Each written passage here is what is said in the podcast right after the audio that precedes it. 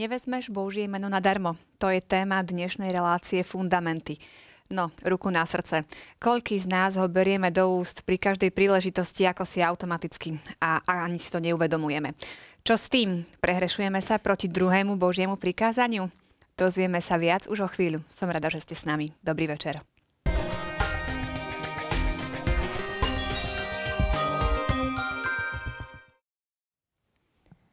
Nie je veru jedno, čo kedy vyslovíme a či pritom berieme Boha za svetka. V dnešnej diskusii nám o tom už viac porozprávajú Marek Krošlák a Mária Spišiaková. Vítajte, pekný večer. Ďakujem, pekný večer. Poďme hneď na úvod k diváckej otázke. Divák Peter sa nás pýta, eh, respektíve najskôr tak konštatuje, že prečo je čierna mágia zlá, sa myslím dá pochopiť prečo je zlá, ale aj mágia, ktorou sa dá napríklad niekomu prinavrátiť zdravie. Takzvaná biela mágia. Tak myslím, že sme tu na minulej, v minulej relácii dosť veľa o mágii hovorili a čo je všeobecne na mágii zlé. To, že pripisujeme nejakým úkonom alebo veciam alebo osobám e, magický zázračný vplyv, vplyv alebo nejaké účinky a pritom e, takúto moc, niečo zázračné udiať má jediný náš Boh. Ako veriaci kresťania veríme, že ju má len Boh. Môže to robiť niekedy cez niektoré osoby, ale e, vtedy musí byť zrejmé, že Boh, aj tie osoby to dávajú najavo, že, že boh, boh cez ne koná. Nie, nie sú to oni, kto sú nositeľmi tej zázračnej moci.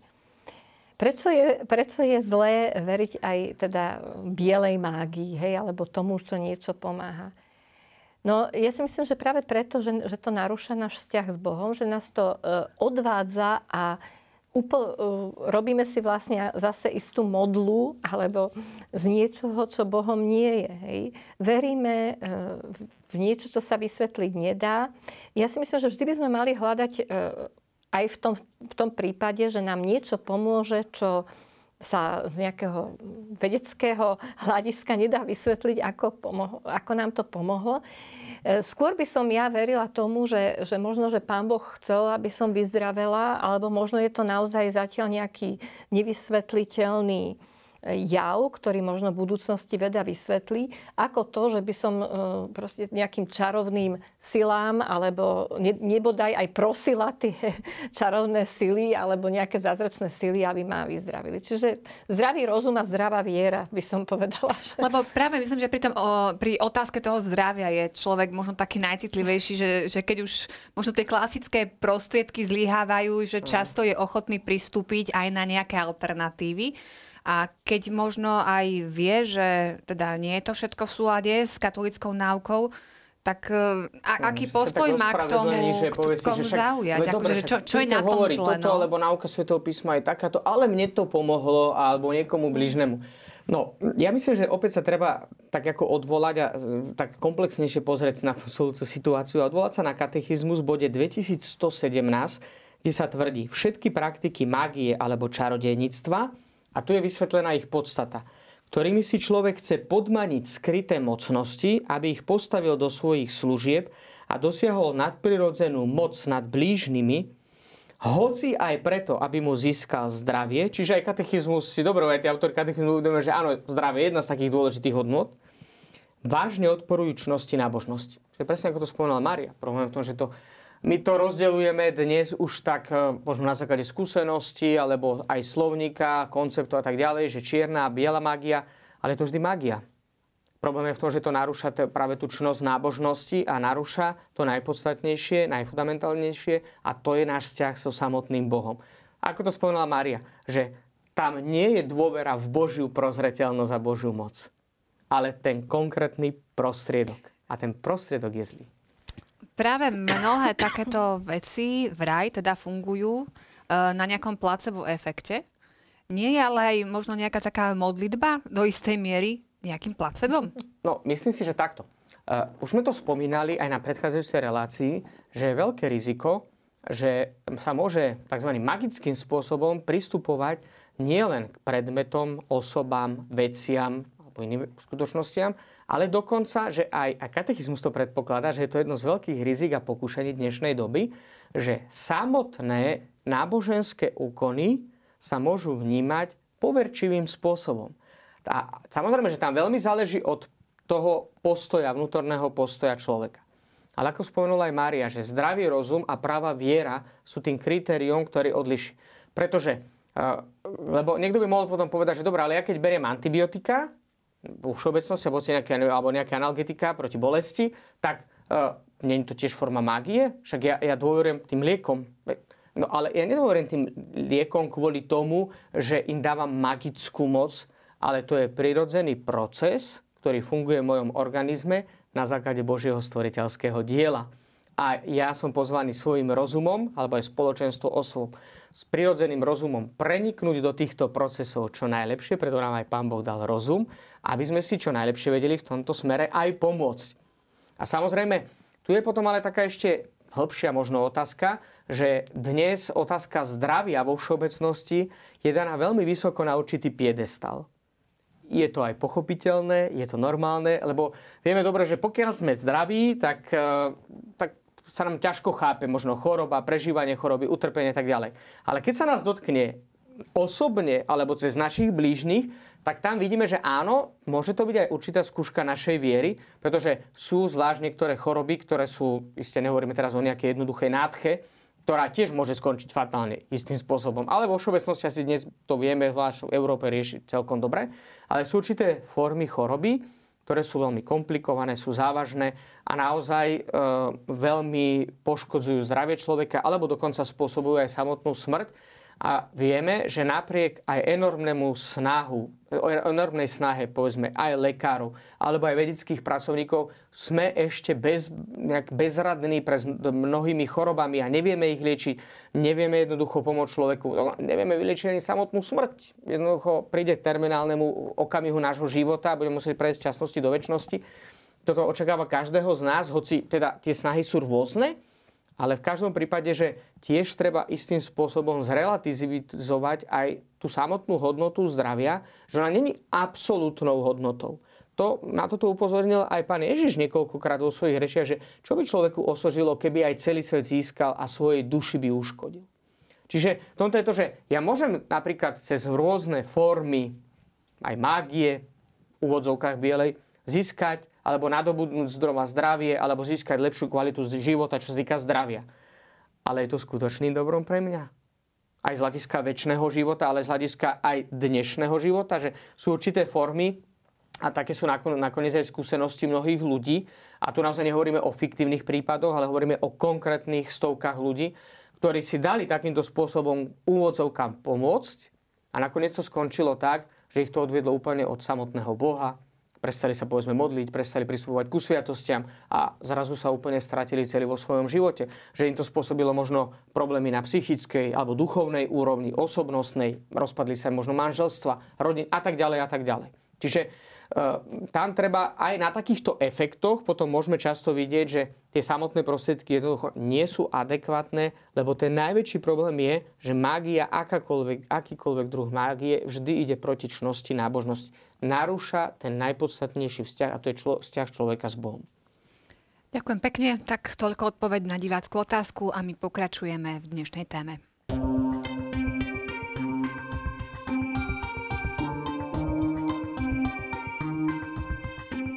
Druhé prikázanie prikazuje mať v úcte pánovo meno. Podobne ako prvé, aj druhé prikázanie pochádza z činnosti nábožnosti a osobitnejšie určuje náš spôsob používania slova o svetých veciach.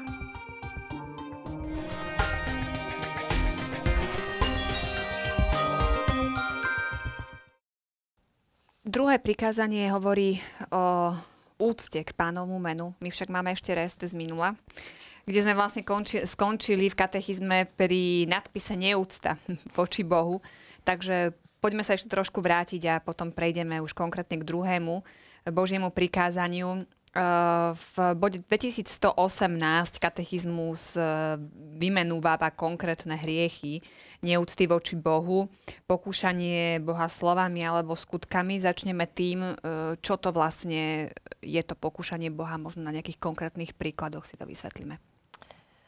My sme už hovorili, že v minulosti, že čo, čo to znamená taká zdravá dôvera v Božiu pomoc e, a aké sú krajnosti alebo také e, rizika toho, že, že tá, tá dôvera nebude zdravá. A jedno to riziko je práve to, že, že ja by som si povedal, že tak teda keď Pán Boh e, ma môže zachrániť, tak ja si môžem robiť, ja neviem, čokoľvek.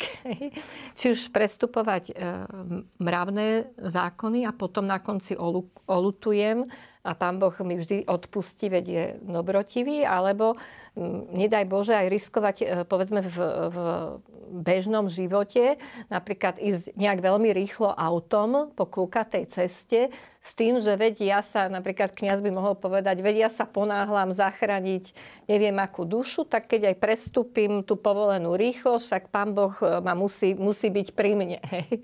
Tak ja toto považujem za akési naozaj také pokúšanie pána Boha a zase e, tam vlastne to najväčšie riziko je to, že to nie je také zdravá dôvera alebo spoliehanie sa na jeho pomoc, ale to je zase chcenie využitia pána Boha, aby urobil to, čo ja chcem a urobil to takým spôsobom, akým to ja chcem. Hej.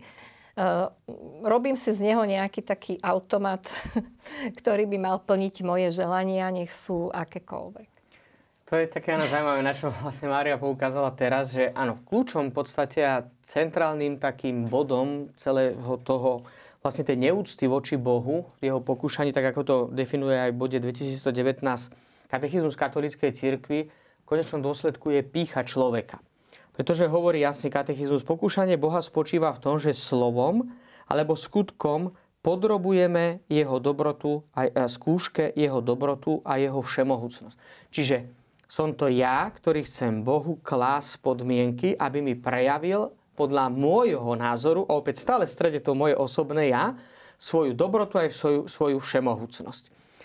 Je ale pochopiteľné, že samozrejme, že mm, v mnohých situáciách, do ktorých sa ľudská osoba dostane počas svojho života, či už ona sama, alebo cez svojich blízkych, aj naozaj veľmi blízkych, manžel, manželka, deti, alebo aj taká vzdialený príbuzný, kedy je určitým spôsobom vystavená skúške samotná dôvera, Božiu dobrotu, Božiu prozreteľnosť.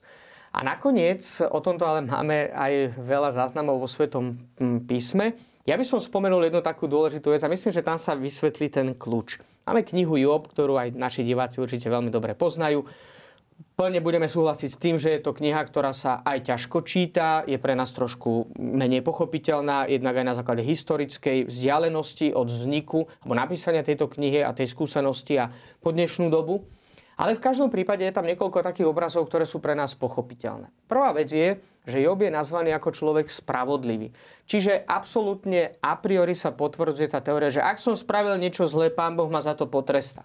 A napriek tomu človek ako Veď nakoniec to hovoria aj všetci exegeti a tí, ktorí sú odborní na Svete písmo, že v konečnom dôsledku tá základná otázka je, knihy Job, prečo trpí nevinný. A naozaj Job je počas celej knihy aj zo strany samotného Božieho zjavenia proklamovaný ako človek spravodlivý. Dokonca robí také veci, a to je dôležité si prepomenúť, že aj jeho deti boli spravodlivé, ale ak by zhrešili, už robí obety, aby prikryl tie hriechy. A napriek tomu vidíme, že aká je tam potom komunikácia zlého so samotným Bohom a to povolenie zo strany samotného Boha, čo nám tiež je pre nás taká dôležitá informácia, že diabol si nemôže robiť svoju voľne, ale vždy môže robiť len v rámci toho, čo mu maximálne pán Boh dovolí. A jednoducho začína pokúšať samotného Joba. A pokúša ho do krajnosti zomru jeho najbližší. Samotný Job je obrovskom utrpení. Vieme dobre, že tam prichádzajú tí jeho priatelia a snažia sa mu potvrdiť tú teóriu, ktorá vládla v mentalite vtedajšieho človeka a asi není vzdialená až ani, ani nám v dnešnej dobe, že jednoducho, ak je tu utrpenie, tak buď ty, alebo tvoji príbuzní, alebo tvoji predkovi, predkovia spravili niečo zlé a toto je výsledok, toto sú konsekvencie, toto sú dôsledky. A Job stále hovorí, ale ja som pred Bohom nespravil nič zle a preto sa pýtam, prečo trpí nevin. No, nebudem vysvetľovať celú knihu, ale teda v perspektíve toho pokúšania samotného Boha, čo si myslím, že je úplne podstatné, je, Job prichádza k poznaniu Boha na úplne inej úrovni, keď sa mu Boh zjavuje. A po tejto skúsenosti, osobnej skúsenosti Joba so samotným Bohom, sú tam veľmi zaujímavé slova. On hovorí, Doteraz som ťa iba z počutia poznal a teraz ťa vidím z tváre do tváre a Kajan sa v prachu a popole. Ja som sa doteraz pýtal a ty si mal odpovedať. Teda opačne to bolo, že on ako vlastne adresoval Bohu také tie e, akoby výčitky, že ktoré boli a on potom hovorí, že dám si ruku na ústa a nechám sa poučiť tebou. A myslím si, že toto je kľúčové pre samotného Joba a Job je stále spravodlivý pred Bohom. To je stále tam pripomíname kontinuálne v celej tej knihe Job. Jedna z tých dôležitých vecí, že tá osobná skúsenosť s Bohom, čiže v konečnom dôsledku pokora, keď my zistíme, kto sme pred Bohom, tak zrazu máme úplne iný postoj, ako práve v tom pokúšaní samotného, že klás mu podmienky, aby zjavil on svoju dobrotu a láska. Lebo keď ja mám tú skúsenosť, aj napriek utrpeniu, aj napriek všetkým tým problémom, ktoré sú, tak jednoducho vidím cieľ a vidím východisko aj zo situácie, ktorá sa z ľudského uhla pohľadu zdá absolútne neriešiteľná. Čiže ja som osobne presvedčený, práve z tohto dôvodu je to vždy v kontexte toho prvého prikázania, kde sa pripomína, ja som pán tvoj Boh. Ono to súvisí aj s tou tematikou vlastne dnešnej relácie, s tou úctou voči Bohu. Čo znamenalo pre ten Izrael to Adonaj? Opäť rozpomenutie sa na to, čo Boh spravil dobre a to znamená, že tie konkrétne prejavy Božej lásky sú zárukou toho, že On je stále pri mne napriek tomu, že ľudsky ja môžem cítiť všeličo iné. Dokonca potom, ešte to je taká zaujímavá skúsenosť možno svetých, ako hovoril Svetian Maria Vianej, že hovorí, že ak pri službe k Bohu zakusujeme útechu, takú tú psychologickú, ľudskú, príjemnú, tak je riziko, že Bohu slúžime kvôli sebe. A keď ho nezakúcujeme, tú útechu, tak slúžime Bohu kvôli nemu samému. Pri tejto príležitosti mi ešte napadá aj taká otázka, čo sa týka modlitby, že možno práve tých ťažkých situáciách e, sa zvykneme aj tak modliť s takou podmienkou, že Pane Bože, ak mi toto dáš, však vidíš, že je to dobré, akože tak ja ti, ja ti dám toto, no. aj keď ma to stojí neviem čo, lebo je to pre mňa proste dôležité tá daná vec. Možno aj v otázkach toho zdravia, keď zostaneme v takejto rovine. Práve, presne. No, napríklad, to by som možno zaradila až do toho svetokupectva, do toho mm. hriechu e, neúcty voči Bohu. Ehm, ja mám s tým teda osobne tiež poviem taký problém, že, že niekto povie, no dobre, a keď sa budeš postiť, tak Pán Boh určite ti toto a toto dá. No ja takto s Pánom Bohom akože, ako si odmietam obchodovať, lebo si naozaj myslím, že, že svoje dary a už aj to zdravie alebo čokoľvek iné ehm, hodnoty, ktoré sú podľa mňa väčšie ako zdravie, Pán Boh dáva komu chce a kedy chce. A on najlepšie vie, kedy to má dať.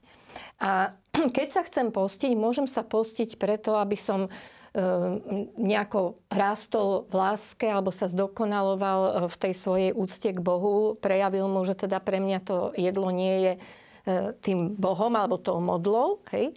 Ale nemyslím si, že, že by sa to malo takýmto akože obchodovacím spôsobom alebo v tej modlitbe, že no tak keď ja pôjdem teraz každý deň na svetu omšu, 20 dní, Pane Bože, tak ty mi musíš toto a toto. No takýto, takýto vzťah k Bohu myslím si, že by bol veľmi nezdravý a tým pádom ten Boh by nebol, nebol by Bohom, akého si my uctievame, ale bol by to Ako možno sa nám nejaký... zjavil, tak. Ja mm-hmm. ešte uh, trošku nadviažem vlastne na minulú reláciu, kedy si spomínal Dona Voska, mm-hmm. uh, že tam je známa aj tá jeho veta, uh, daj mi duše, ostatné, ostatné si, ne... vezmi. nechaj Asi. vezmi. Uh, to nie je také kupčenie s Pánom Bohom? No, ale plne, rešpektujúc plnú slobodu Boha, akým spôsobom to bude realizovať. Že bolo to moto Dom Boska, daj mi duše, ostatné si vezmi, lebo Dom Bosko... Čo, ale čo to znamená? Čo to... Že daj mi duše, čo to znamená? To znamená, že on všetkých ich chcel priviesť do nebeského kráľovstva. Preto je to taký známy výrok. Tí, ktorí poznajú Bratislavu trošku a pôjdu na cintorín do Ružinova, ktorý sa dnes nazýva, že v Rakúnsky cintorín a nájdu tam hrobku Salesianov, tak je tam aj taký ten známy výrok na tej hrobke e, čakám vás v nebi. Toto bol hlavný úmysel Don Boska, že nie získať niekoho pre neho spoločenstvo, ale priviesť tí ľudí na cestu spásu. A že tie ostatné veci si môže robiť Pán Boh ako, ako chce. Ale, ale to je plne kompatibilite s tým, čo nám Boh zjavil, že Boh chce, aby všetci poznali pravdu a boli spasení. Čiže tam to nebolo nejaké akože kupovanie. Takže na toto, no ono v konečnom dôsledku, aj keď sme rozprávali napríklad teda, keď Maria hovorila o tom zdraví, jasné, že to sú také tie veci, ktoré sa nás bežne dotýkajú každodenne a o tom je dobre hovoriť, lebo však aj o tom je kresťanská katolická morálka. Jedno z takých tých veľkých, áno, rizik je aj v tom, že vlastne, a tu sa dostaneme opäť zase k podstate. Modlitba není prostriedok na to, aby som ja niečo dosiahol, ale modlitba je spôsob vyjadrenia vzťahu s Bohom a vytvárania si vzťahu s Bohom. Že v tom je to napríklad také veľké, že mnohí pochopili aj svetci, svätý Ignác Loyoli, že Pán Boh na mňa zoslal chorobu, aby ma uzdravil. Ale to nebolo, že Ignác do konca svojho života bol vlastne, myslím, tak ako, ako, takmer chromý na jednu nohu, že celý život krýval, spôsobujem to strašne veľké bolesti ale vnútor, uzdravil ho vnútorne, integrálne, vytvoril si vzťah s Bohom, aj samozrejme, že to neznamená, a teraz aby sme to dali na správnu mieru, má niekto príbuzného chorého, alebo je sám chorý a modlí sa za svoje zdravie. Ale s takouto veľmi dôležitou klauzulou, ktorým treba, ale nie moja, ale tvoja vôľa nech sa stane. Čo si myslím, že je často veľmi podstatné a kľúčové, že to aj mnohí tak povedia vo svojej osobnej skúsenosti, že vlastne cez to utrpenie vlastné alebo svojich blížnych, tým, že sa za to modlili, tak si vlastne našli vzťah k samotnému Bohu. Je toho veľa. Ja, ja by som asi ku každej uh, takejto veci dala aj samostatnú reláciu, no ale tak uh, poďme si to aspoň tak načrtnúť nejaké také tie dôležité veci a dôležitý ten postoj, ktorý vlastne spomíname pri každej jednej takej konkrétnej veci. Uh, v tejto kapitole ešte katechizmus nám ponúka uh, akúsi takú stať o tom, ako je to s príspevkami za vysluhovanie sviatosti v súvislosti teda s tým uh, svetokupectvom. Tak veľmi krátko si ešte aj toto vysvetlíme, lebo ako naozaj je to praktická záležitosť v podstate. Tak aby sme vedeli, aký, aký je ten správny postoj k tomu a ako to berie katolická církev. Tak ja prečítam teda ten paragraf, čo o tom hovorí, lebo myslím si, že on je dosť jasný Áno. v tomto. Vysluhovateľ nech nežiada za vysluhovanie sviatosti nič okrem príspevkov určených kompetentnou vrchnosťou, pričom nech vždy dbá o to, aby núdzni neboli pozbavení pomoci sviatosti z dôvodu chudoby. Kompetentná vrchnosť určuje tieto príspevky podľa zásady, že kresťanský ľud má prispievať na vydržiavanie služobníkov cirkvy, robotník si zaslúži svoj pokrm alebo svoju mzdu, my sme mohli povedať. Tak je to, myslím, zaujímavé je, že v tom bežnom živote ehm, akceptujeme na všetkých úradoch, ehm, v obchodoch, kdekoľvek, že jednoducho keď za nejakú službu, ktorú tam vyža- ktorú teda požadujem od toho úradníka, že za ňu musím zaplatiť. A niekedy sa tak ako ľudia pohoršujú, že prečo by mali ako za treba vyslúženie sviatosti krstu alebo pohrebu, prečo by mali, mali nejaký príspevok dať. No tak takisto je to istá služba, kde sa vyžaduje e, má to isté náklady, sú, ja neviem, so svetlom v kostole, s kúrením a tak ďalej. Takže je to vlastne taký symbolický poplatok, ktorým teda ten veriaci ehm, preukazuje spolupatričnosť na, na, na tom cirkevnom fungovaní. A tam je skôr na tej kompetentnej vrchno, cirkevnej autorite to, aby stanovila naozaj taký poplatok, aby každý si to mohol dovoliť. Hej, to znamená, že aby nebol neúmerný, aby niektorí naozaj núdzni ľudia, a myslím si, že to skôr povie už Marek, že či je možná aj výnimka, že keď ten kňaz vie, že naozaj v tento človek tej farnosti je na tom finančne tak zlé, že myslím si, že je ochotný mm. urobiť tento... Maria citovala vlastne ten kódex kanonického práva, kanon 848 a teraz tak uvedomiť, že vlastne kódex kanonického práva sa snaží a teda aj formuluje predovšetkým to, čo je spravodlivé. A tá spravodlivosť sa formuluje v kódexe kanonického práva aj na základe Božieho zjavenia. Čiže samozrejme to najzákladnejšie a najpodstatnejšie pri vyslovaní sviatosti alebo svietení, svetenín alebo pri akomkoľvek inom náboženskom úkone je to najzákladnejšie, čo máme v tom predchádzajúcom bode 1121 katechizmu, kde sa hovorí teda priamo o tom svetokúpectve, o Simonii. Zadarmo ste dostali, zadarmo dávajte. A to znamená, že hovorí sa a pozbudzuje sa len k milodarom. To, čiže je tam taká, treba si uvedomiť, že takú tú podstatu. V prvom rade nikto z nás nemôže povedať, že má právo na milosť. Nikto z nás nemá právo. Nikto, ani ja, ani biskup, ani pápež. Nikto nemá právo na milosť. Milosť je nezaslúžený dobrovoľný dar, ktorý dostávajú zadarmo všetci. Práve z tohto dôvodu uh, má byť istým spôsobom ponúknutý všetkým a ponúka sa všetkým, lebo Boh to chce dať všetkým, ale na druhej strane je, sú podmienky, ktoré stanovuje samotný Boh. To je veľmi dôležité, lebo on je pôvodcom tej milosti. A potom je ešte aj taká samozrejme tá, tá druhá strana, že nikto z nás nemôže povedať, že tak ja na to mám, ja si to zaplatím. Takto to nefunguje, lebo to sa zaplatiť nedá. To nie je platená služba. Dostaneme sa, to by som sa chcel dotknúť, lebo je napríklad stanovený aj výška milodaru za svetu omšu. A toto je veľmi dôležité. Ako to není platená služba, že ja si ja idem sa ostrihať a zaplatím za to 2,50 alebo ko, to, takto to so svetovom omšou nefunguje. Ani s inými sviatosťami. Že a práve z tohto dôvodu je tam spomenuté, že má sa pamätať na to, aby tí, ktorí sú núdzni, sviatosť neboli pozbavení práve z dôvodu svojej chudoby. Práve preto sa hovorí o milodare a v niektorých prípadoch cirkevná autorita stanovuje ten milodar práve z dôvodu spravodlivosti, že na základe určitého lokálneho, z lokálnej štruktúry samotného cirkevného alebo kresťanského spoločenstva. Podľa aj tej určitej skúsenosti sa stanovuje výška, aby to nebolo tak, že teraz tak jednoducho, keď Sveta Omša napríklad, za Svetu Omšu je stanovený konferenciou biskupov Slovenska milodár 5 eur, ale to neznamená, že každý teraz musí dať 5 eur, kto na to nemá, tak môže úplne v pokoji dať odslúžiť Svetu Omšu aj bez toho milodaru. Tá výška je stanovená z dôvodu spravodlivosti a nebolo tak, tak prakticky jednoducho povedané, aby v jednej farnosti sa nebralo 5, druhej 2, ďalšej 10, a tak ďalej, že tým pádom by sa mohli vytvárať práve také tie e, určité situácie, kde by sa navodzovalo, ako by sa kupovalo práve s týmito e, dármi, ktoré sú vlastne nezaslúžené a sú nezaplatiteľné. Práve z tohto dôvodu tá výška milodaru závisí predovšetkým od schopnosti, možnosti človeka. Upozorňujem, je to milodár, čiže musí byť dávaný v slobode, nevyžaduje sa nejaký poplatok, je to milodár a samozrejme veľmi to záleží potom aj od prístupu každého konkrétneho človeka, akej miere chce čo konkrétne podporiť.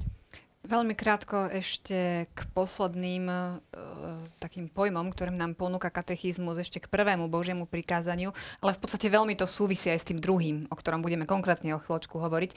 Je to ateizmus a agnosticizmus, ktorý je tiež v podstate akým, ako formou ateizmu. E, čiže čo to je ten ateizmus a vôbec môže niekto povedať, že je, že je teda ateista?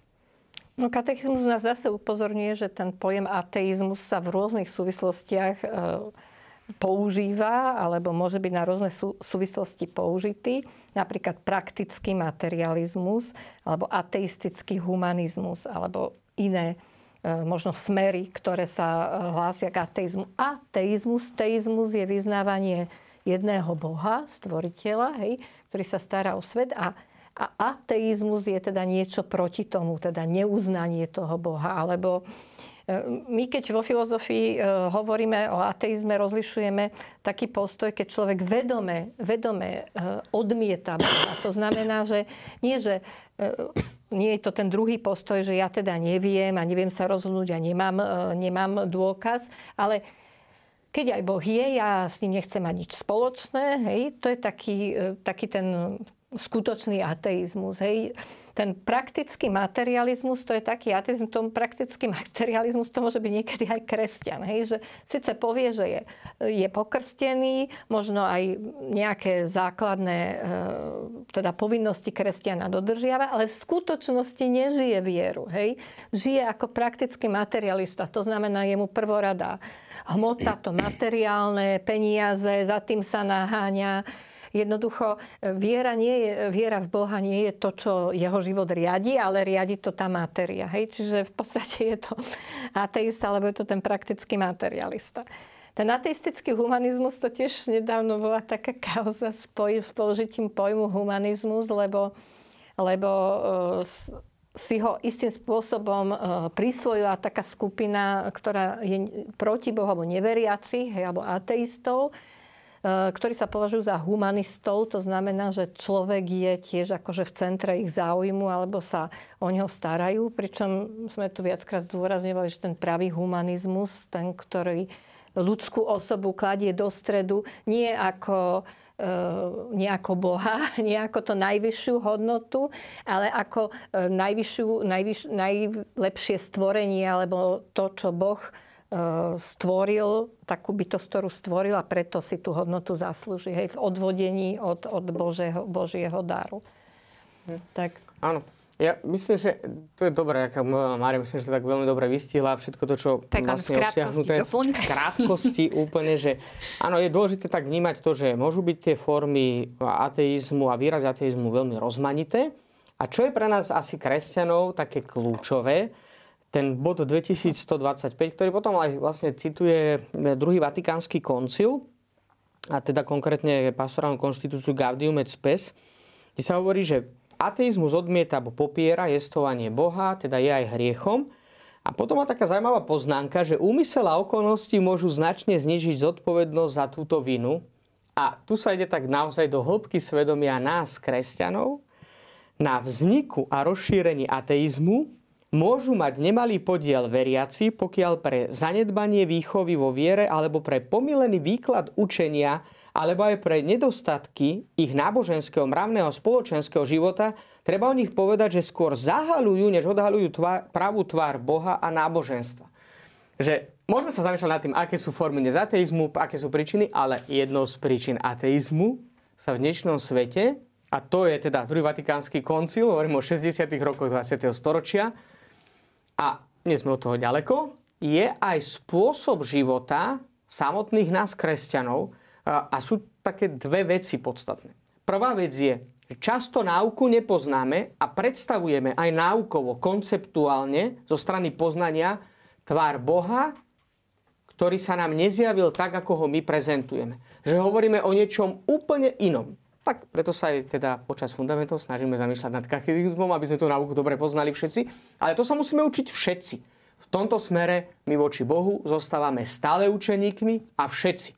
Aj pápež je stále učeníkom voči Bohu. Všetci, aj najlepší teológovia, my sme v stave učeníkov. Nikdy sa nenaučíme ako židovský rabín, že keď sa všetko už naučili, tak si potom vytvorili vlastné školy. No my voči Pánu Bohu budeme stále žiaci, celú väčnosť.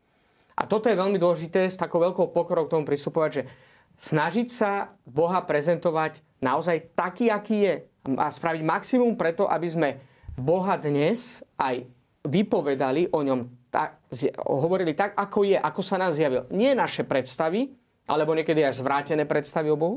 No a potom druhý, druhá vec, spôsob nášho života. To znamená náboženského, mravného aj spoločenského života môže často viesť aj k rôznym formám ateizmu.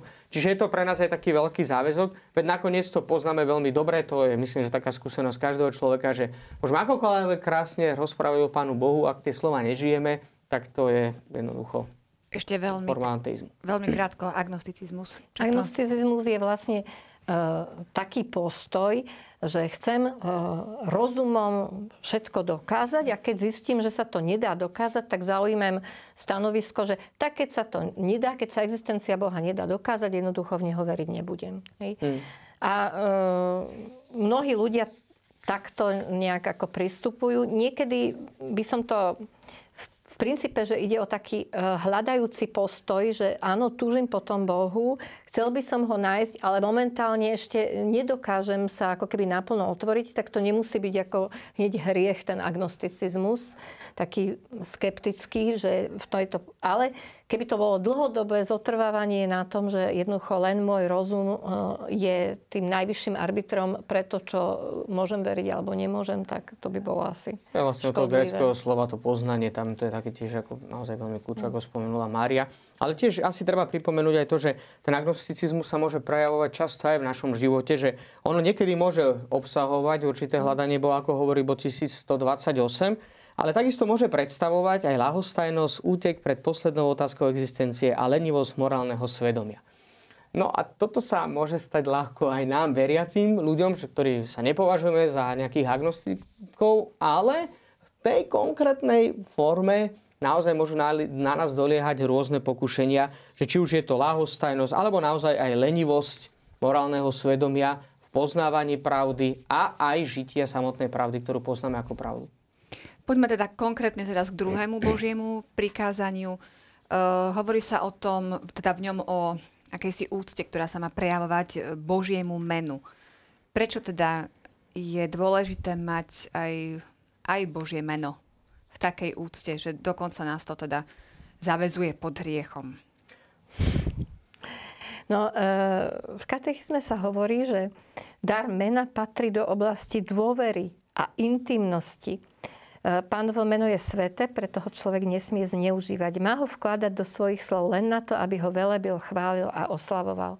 Ja myslím, že aj z bežného života si e, môžeme predstaviť, že e, keď so mnou niekto komunikuje a oslovuje ma menom, tak asi pre mňa e, nie je jedno, či mi povie Mária, Mariša, alebo či tam niekde v, v, medzi druhými začujem, ako, ako v rôznych modifikáciách to moje meno spomína. Jednoducho meno nás akýmsi spôsobom charakterizuje, vyjadruje našu jedinečnosť, by som povedala. A Božie meno ešte špecifickejšie vyjadruje Božiu jedinečnosť, lebo Boh je úplne iný ako všetko stvorenie. A tak ako k nemu máme mať úctu ako k osobe, tak aj to meno by malo byť pre nás akýmsi uh, takým, tým, že je symbolom toho Boha, ho označuje, tak by sme mali mať k nemu osobitnú úctu a dobre si uvedomovať, v akých súvislostiach alebo kedy ho používame.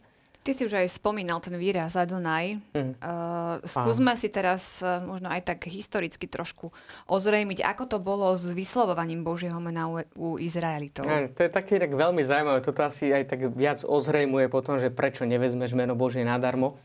No, keď Mojžiš zjavuje, e, teda pán Boh, pán boh skrze Mojžiša zjavuje Božie meno, tak uh, samozrejme o tom sú celé traktáty, ale aspoň tak v krátkosti. Tak zjavuje vlastne svoju vlastnú podstatu. A, ale m, mm, tak ako sme to spomenuli na predchádzajúcich reláciách, keď sme hovorili o tom, že zjavenie desatora veľmi úzko súvisí s teofaniou, so zjavením samotného Boha, tak zároveň je to dané do historického kontextu toho oslobodenia izraelského národa. Čiže Boh zjavuje niečo veľmi podstatné, intimné, na ktoré by sme neprišli sami od seba, ale musel nám to zjaviť nad prirodzeným zjavením skrze Mojžiša. A zároveň je to v kontexte práve toho oslobodenia a tej samotnej zmluvy, ktorú Boh uzatvoril so svojím národom skrze svojho prostredníka, vtedy Mojžiša. A to je skutočne zaujímavé, pretože tá, tá odvolávka na Božie meno pre izraelský národ, vieme dobre, že tak sa používal práve ten svetý tetragram, ktorý nevieme vlastne, ako sa vyslovuje, lebo v hebrečine z tej starej neboli e, samohlásky, alebo len spoluhlásky, čiže my nevieme. A keď tam v Biblii, v, tej, v tom originálnom texte práve ten tetragram bol, tak vždy čítali Adonai. To znamená, hovorili pán. Bola to pripomienka na toto zjavenie tej podstaty samotného Boha. Ja som, ktorý som. A zároveň Boh vašich otcov, ktorý vás vyviedol z egyptskej krajiny. Čiže nielen niečo konceptuálne zjavené, čo by nám mohlo byť nejakým spôsobom vzdialené aj pre našu mysel alebo aj pre našu osobnú skúsenosť, ale zároveň je tá historická skúsenosť oslobodenia izraelského národa. Privedenia z neslobody do slobody. A to znamená, že to vyslovenie Božieho mena pripomínalo to, čo Boh spravil pre svoj národ a zároveň, ako vždy pri prikazaniach, aj tá odpoveď, ktorá by mala byť zo strany samotného človeka. Práve z tohto dôvodu tá úcta voči samotnému Božiemu menu, lebo vystihuje aj konceptuálne tú podstatu samotného Boha, ktorý sa nám takto zjavil, ale zároveň nie je niečo len vzdialené, ale zároveň aj historicky pre nás hmatateľné, dokázateľné, že áno, Boh takto, ako sa zjavil, naozaj aj taký je v tej svojej konkrétnosti aj každodenného ľudského života. A práve z tohto dôvodu tá úcta voči Božiemu menu, lebo vystihuje podstatu samotného Boha a zároveň aj tú historickú skúsenosť o slobode. Ešte trošku približím, čo to ten tetragram znamená. Jehovo. Uh, lebo si to len napísal aha. takto do vzduchu, ja, tak aby sme vedeli, že o čom, o čom, o čom hovoríš. áno, áno. Dobre, tak poďme ďalej. Uh, druhé prikázanie hovorí, že ho nemáme zobrať toto Božie meno nadarmo. Kedy ho teda môžeme vziať do úst a kedy je to už vyslovovanie nadarmo? Tak, je nejaké pravidlo? tak myslím si, že, že aj bežní ľudia si dobre uvedomujeme, keď uh, prebieham cez cestu alebo a teraz sa objaví auto a zakrčím Ježiš Mária, že tak to asi je výkrik, ktorý není, že ja teraz pána Ježiša, pánu Máriu prosím o pomoc, ale som to prost, jednoducho nejak mimovoľne vypustil z úst a mal by som asi radšej povedať jaj alebo niečo iné a nepoužívať to ako nejaké citoslovce, by som povedala. Takže v takýchto chvíľach, aj keď e, myslím si, že keď si to človek neuvedomí, je to také spontánne, tak je to chyba, asi je mi to lúto, ale nie je to e, hriech, lebo nie, nie, nemám v úmysle tým uraziť Boha alebo nejak zneužiť to meno. Je to neumyselné vyslovenie toho mena. E, môže byť, že niekto používa naozaj to Božie meno aj akože umyselne ho chce zneužiť. Hej? Pri nejakých naozaj tých magických úkonoch, e, nejakom veštení sa odvoláva alebo používa, tak to už by som povedala, že to už je naozaj také vážne zneužívanie a čo ma teda nápada, kedy sa to môže zneužiť, e, to Božie meno aj symboly, tiež už sa o tom hovorilo aj v našej spoločnosti, je, keď chce ho použiť na svoju vlastnú reklamu alebo reklamu svojej skupiny alebo teda politickej strany. Hej. Mm-hmm. Použije tam nejaký e, symbol e, Boží alebo e, svetých, ktorý keď ho používam na to, aby som zviditeľnil, že som kresťan a že si vážim Pána Boha, je to poriadku, že nosím ten krížik. Ale keď to chcem preto, aby som teda tých druhých nejak e, namotal a pritiahol na moju stranu, e, ukazujúc sa, že som ja lepší ako tí druhí, tak už si myslím, že to zneužitie toho symbolu alebo teda toho hm. Božieho mena e, v takýchto okolnostiach. Máme v katechizme katolíckej církvy takú tú citáciu, v bode 2144, že sú pocity bázňa posvetnej úcty, kresťanské city alebo nie, nikto o tom nemôže rozumne pochybovať. Je to druh citov, ktoré by sme mali pociťovať. A to v intenzívnom stupni, kedy by sme, keby sme skutočne mali videnie všemovúceho Boha. Je to teda druh citov, ktoré by sme mali mať, keby sme si uvedomili jeho prítomnosť.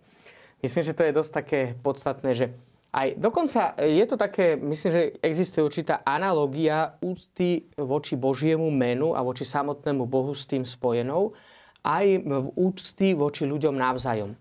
Že je, a to cítime a poznáme to. Je to taká slabá analogia, ale môže predsa nám pomôcť taký ten príklad. Je inak sa vyjadriť e, napríklad manželia, keď sa navzájom vyjadrujú aj pred inými ľuďmi o svojej manželke, alebo keď sa použijú výrazy, ktoré sú niekedy až také kruté, by som povedal, že aké je úcta voči tej osobe.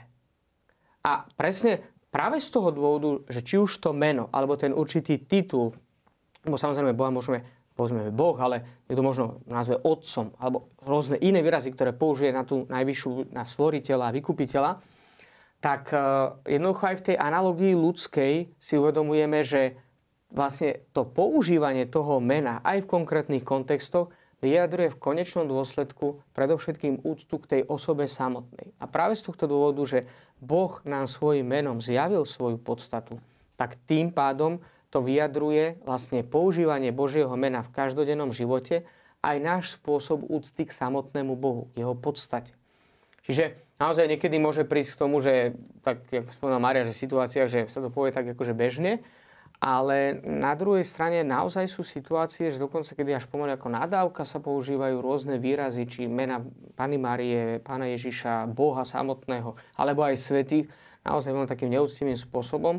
A to v konečnom dôsledku, že možno niekto povie, že ale ja som to tak nemyslel, no tak ale minimálne je tu taká tá povrchnosť prístupu k tej samotnej hodnote tej konkrétnej osoby a teda v tomto prípade samotného Boha. Potom katechizmus ponúka aj mm, takú rozsiahlejšiu kapitolku o krivej prísahe.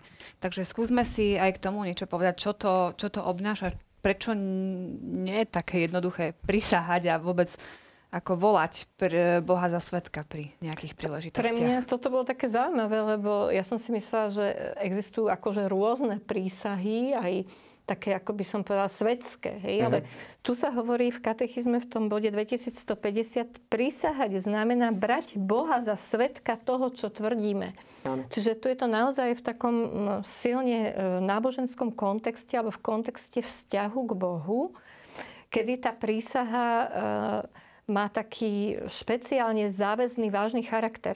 E, ja si spomínam treba z tých e, amerických filmov, ako tí svetkovia na súdoch prisahajú na Bibliu. Hej. Mm. Čiže naozaj e, ako keby sa chce ten človek v tom úkone sa ukázať na veľmi veľ, si, veľkú vážnosť toho, čo teraz bude hovoriť, lebo si berie toho Boha za svetka, že, že teraz budem hovoriť pravdu, len a len pravdu. A preto, ak niekto takúto e, prísahu poruší, to znamená, slúbi síce, že bude hovoriť pravdu a klame, alebo slúbi niečo iné v takejto prísahe, tak potom to vlastne krivo prisahal, lebo jednoducho nedodržal to, čo v tej prísahe sluboval. Vychádza sa vlastne z tých slov pána Ježiša, že vôbec neprisahajte. Máme ten známy citát v Evangeliu podľa svätého Matúša v 5. kapitole. A katechizmus komentuje, že pán Ježiš učí, že každá prísaha zahrňa v sebe odvolávanie sa na Boha, tak ako to spomenula Mária. A že prítomnosť Boha a jeho pravda sa má uctievať v každom slove. A zároveň sa potom doplňa v tom bode 2154. Nasledujúc svätého Pavla, církevná tradícia pochopila, Ježišova, Ježišové slova nie sú proti prísahe, čiže proti každej prísahe, keď sa koná z vážneho a primeraného dôvodu. Tak ako už bolo spomenuté, tu máme aj priamo v katechizme, že napríklad pred súdom. Prísahu, to je vzývanie Božieho mena za svetka pravdy možno zložiť iba na základe pravdy, rozvážnosti a spravodlivosti. Čiže ten kontext je naozaj v tomto prípade naozaj veľmi dôležité, lebo sú povedzme prísahy naozaj pred súdom, kde sa zvoláva Boh za svetka práve z tohto dôvodu, že istým spôsobom sa aj vyjadruje práve tá vážnosť pri dosvedčovaní niektorých skutočností alebo uskutočňovaní niektorých skutočností, že naozaj budeme konať podľa pravdy, rozvážnosti a spravodlivosti. Takto napríklad lekári skladajú svoju konkrétnu prísahu, prísahu, alebo môžu byť e, iné prísahy, ale samozrejme, áno, pre nás kresťanov je veľmi také vážne si uvedomiť, že nemôžeme prisahať e, v akejkoľvek situácii, Kristus nás učí, že je to vždy odvolávanie sa na autoritu samotného Boha, čo je veľmi vážne. Na no zvlášť teda prípadoch, keď vieme veľmi dobre, že prisáhame falošne, teda že hovoríme nepravdu a ešte si Boha berieme aj za svetka, že to už vlastne úplná zvrátenosť, lebo Boh, ktorý je pravda, sa zrazu zneužíva na klamstvo. To je úplne zvrátené. Napríklad e, mnohí študenti, možno veriaci, teda študenti majú problém s tým, keď napríklad pri matrikuláciách e, sa skladá akási prísaha študentov, e, tam asi ťažko pochybovať o tom, že je to niečo, kde volajú teda Boha za svetka, aby im, ako je to možno v rámci nejakej zábavy, ktorá je v rámci tej, imatrikulačnej slávnosti, ako mal by mhm. to, dajme tomu, taký študent odmietnúť, alebo aký postoj k tomu zaujať? Ja myslím, že to je e, niekedy otázka termínov. Neviem, mm-hmm. isto, či sa to volá prísaha, či to nie je iba sľub. Hej, to by som akože trošku Je terminologický problém a potom ano. konceptuálny za tým, že čo potom oni prísahu vôbec myslia. Vôbec, čo sa pod tým rozumie. Hej, lebo v tom, v tom civilnom uh, svete alebo v tom bežnom, eh, keď sú teda navyše neveriaci ľudia, tak vôbec nerozumejú, že, že prísaha by bola. Chápe sa vždy podľa mňa, že, že prísaha je niečo viac ako sľub. Hej? Eh, konec koncov my pri eh, uzatváraní sviatosti manželstva hovoríme, že pred oltárom nášho pána Ježiša prisahám, že svoj manželský sľub dodržím. Hej? Čiže niečo iné je sľub a niečo iné je ešte tá prísaha, ktorou teda nejak stvrdzujem, že ten sľub chcem dodržať.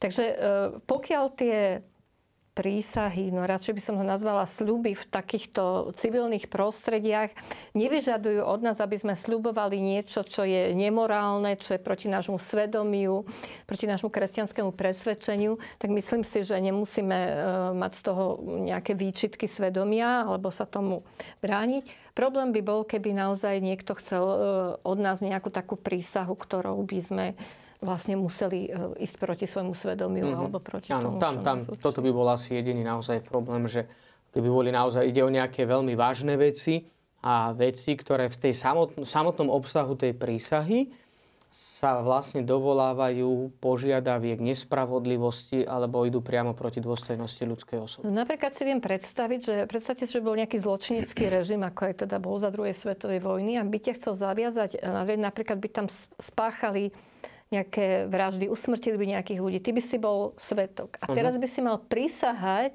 že nikdy toto e, nebudeš svedčiť, uh-huh. že sa táto zlá vec spáchala. No tak je to dosť e, problematické. Možno, že v nejakom ohrození života, že by si, neviem, to by tuto Marek mohol povedať, že keby si to aj prisahal, vedel by si, že krivo prisaháš, lebo to e, tvoje svedomie ti káže ich potom akože udať Pro, alebo problém usvedči. v tom, že či to je kompetentná autorita na to práve na v tom to, momente, to na to, aby vyžadovala hej. práve mm. takúto prísahu, lebo už po, ten samotný akt zo strany tej autority, ktorá mm-hmm. je v mhm. tom prípade, a zvlášť po takýchto nejakých perverznostiach, je absolútne nemorálna, tak či e, môže vyžadovať práve takýto akt, že či to vôbec je aktom prísahy. Aha, či to vôbec pretože... je akt prísahy. No lebo viem si predstaviť, čo ja viem, áno, keď boli koncentračné tábory áno. a boli tam, čo viem, ako E, bachári, alebo teda to boli vojaci, ktorí museli poslúchať, museli niečo... Tomu sa ešte sa dostaneme, keď budeme hovoriť také... napríklad o pravdovravnosti. To je také veľmi tak dôležité. si to že... nechajme. Áno, ale ja by som to ešte len tak, že aby sme to trošku ozremili, lebo napríklad aj v katechizme katolíckej církve, to si teda tak dosť pamätám, že sa hovorí o tom, že čo je klamstvo, že klamať znamená hovoriť alebo konať proti pravde s úmyslom uviezť do omilu. A potom sú ale aj samotné napríklad podmienky, akým spôsobom sa hodnotí závažnosť samotného klamstva. Ale k tomu sa dostaneme teda. Áno. To je také dôležité, že pri, pri tej prísahe treba pamätať na mnoho skutočností, že či skutočne ide o prísahu, či tá kompetentná autorita má teda aj kompetenciu a tak ďalej. Na záver tejto kapitoly e, druhého Božieho prikázania sa nespomína teda len Božie meno, ale aj kresťanské meno každého pokrsteného. Máme tam e, odvolávku na krst, takže čo o krstnom mene hovorí katechizmus?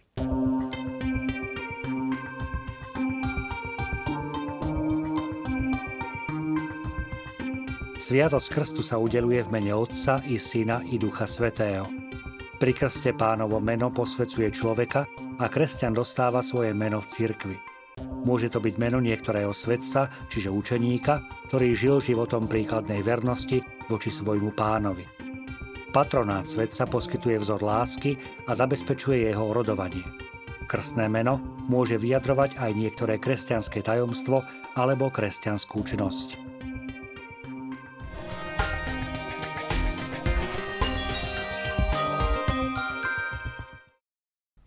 Aj v súvislosti s tým, čo sme teda počuli, uh, prečo je také dôležité, aby rodičia naozaj starostlivo vyberali meno pre svoje dieťa? Že mne napadla taká paralela, že v tých starých kmeňoch, napríklad indianských, to bolo tak, že ty si meno musel zaslúžiť, musel si si získať ten, ktorý zabil vlka, alebo tá, mm. ktorá sa narodila pri splne mesiaca. A mne tak naopak sa zdá, že, že v tom kresťanskom je to o tom, že keď ti dajú meno svetca alebo niekoho svetého, tak je to vlastne ako keby tvoj životný program, že ty sa máš snažiť byť, urobiť taký, ako, ako ten svetý. Hej, čiže máš, že ono, ako keby ti to tak e, vlastne určovalo tú tvoju líniu. Jasné, že ty nemusíš byť presne taký, ako je ten svetý človek, ale svetci vo všeobecnosti boli ľudia, ktorí boli naplno ľuďmi, pretože milovali Boha a to znamená naplnili svoj cieľ na tejto zemi. Hmm. Je to podľa mňa to meno, jednak, že každý sme oslovovaní menom, to je také veľmi dôležité. A z dvoch dôvodov. Má to pôvod najskôr židovskej tradícii. Meno vo všeobecnosti určovali vždy ľudia, ale sú niektoré prípady v starom zákone, tak významne máme napríklad Abraham, Abram na Abraham, že Boh mení meno človeka, keď mení jeho poslanie. Čiže tým menom, ako je spomenul Maria, dostávame určité poslanie. Na prikrste v kresťanstve je veľmi také zaujímavé, že pre Boha nie sme anonimná masa, ale sme konkrétna osoba, slovami Jana Pavla, ktorého Boh miluje, Jana Pavla II., e, ktorého Pán Boh miluje tak, ako by bol jedinou osobou na tomto svete. A je veľmi také zaujímavé, že pri krste sa po, kniaz mene samotného Boha hovorí Peter, ja ťa krstím mene Otca i Syna i Ducha Svetého, že Boh, ktorý je stvoriteľom priestoru a času, na konkrétnom mieste a v konkrétnom okamihu vyslovuje naše meno a hovorí, ja ťa mene Otca i Syna i Ducha Svetého, že ani Najsvetejšej Trojice sme pokrstená vyslovuje skrze kniaza historicky, aj teda časovo, aj konkrétne to toto naše meno. Že nie sme pred ním nejakou anonymnou masou, ale konkrétnou osobou, ktorú miluje a zavezuje sa milovať naozaj na väčnosť. Takže tá úcta k menu aj navzájom je veľmi dôležitá a pre nás kresťanov úcta k menu konkrétnej osoby je tiež taká veľmi taká podstatná kľúčová. Uh, je veľmi veľa mien. Uh, nie sú to len možno také tradičné mená, ktoré sa dávajú deťom, respektíve mená svetcov, svet, uh-huh. svetíc. Čo keď kresťanskí rodičia uh, chcú dať dieťaťu meno, ktoré nenesie žiaden svetec? No ono sa to kedysi praktizovalo tak, neviem či stále, že, že dali dve mená. No, bo ako keby to civilné meno, ktorým sa teda v živote e, preukazuje, ktorým sa hovorí. A potom mal ešte meno nejakého svetca, naozaj na to, aby ten, svet, ten svetec je nám nielen vzorom, ale my veríme, že nám je patrónom, ktorý nás v živote podporuje a sprevádza hm. na tej ceste. A ja by som ešte ale pripomenul jednu vec, že mm, neznamená, že teraz akože všetci kresťania a zvlášť katolíci musíme mať len nejaké mená posvety, E, takéto základné pravidlo znie v tom, že rodičia, krstní rodičia, farár majú dbať na to, aby sa nedávalo meno, ktoré je cudzie kresťanskému zmýšľaniu. Ale to v tomto slova zmysle znamená, že aby to samotné meno neokovalo niečo ako... Už to samotné meno niečo proti kresťanstvu. Čiže v tomto zostávajú rodičia takí ako slobodní pri udávaní mena. Náš čas na dnešnú diskusiu sme vyčerpali. Ďakujem veľmi pekne. A milí televízni diváci, o dva týždne sa uvidíme opäť. Čaká nás téma Tretie Božie prikázanie Svetiť Sviatočný deň. Verím, že to bude opäť zaujímavá diskusia a verím, že budete aj vy pri tom. Pekný večer ešte. Dovidenia.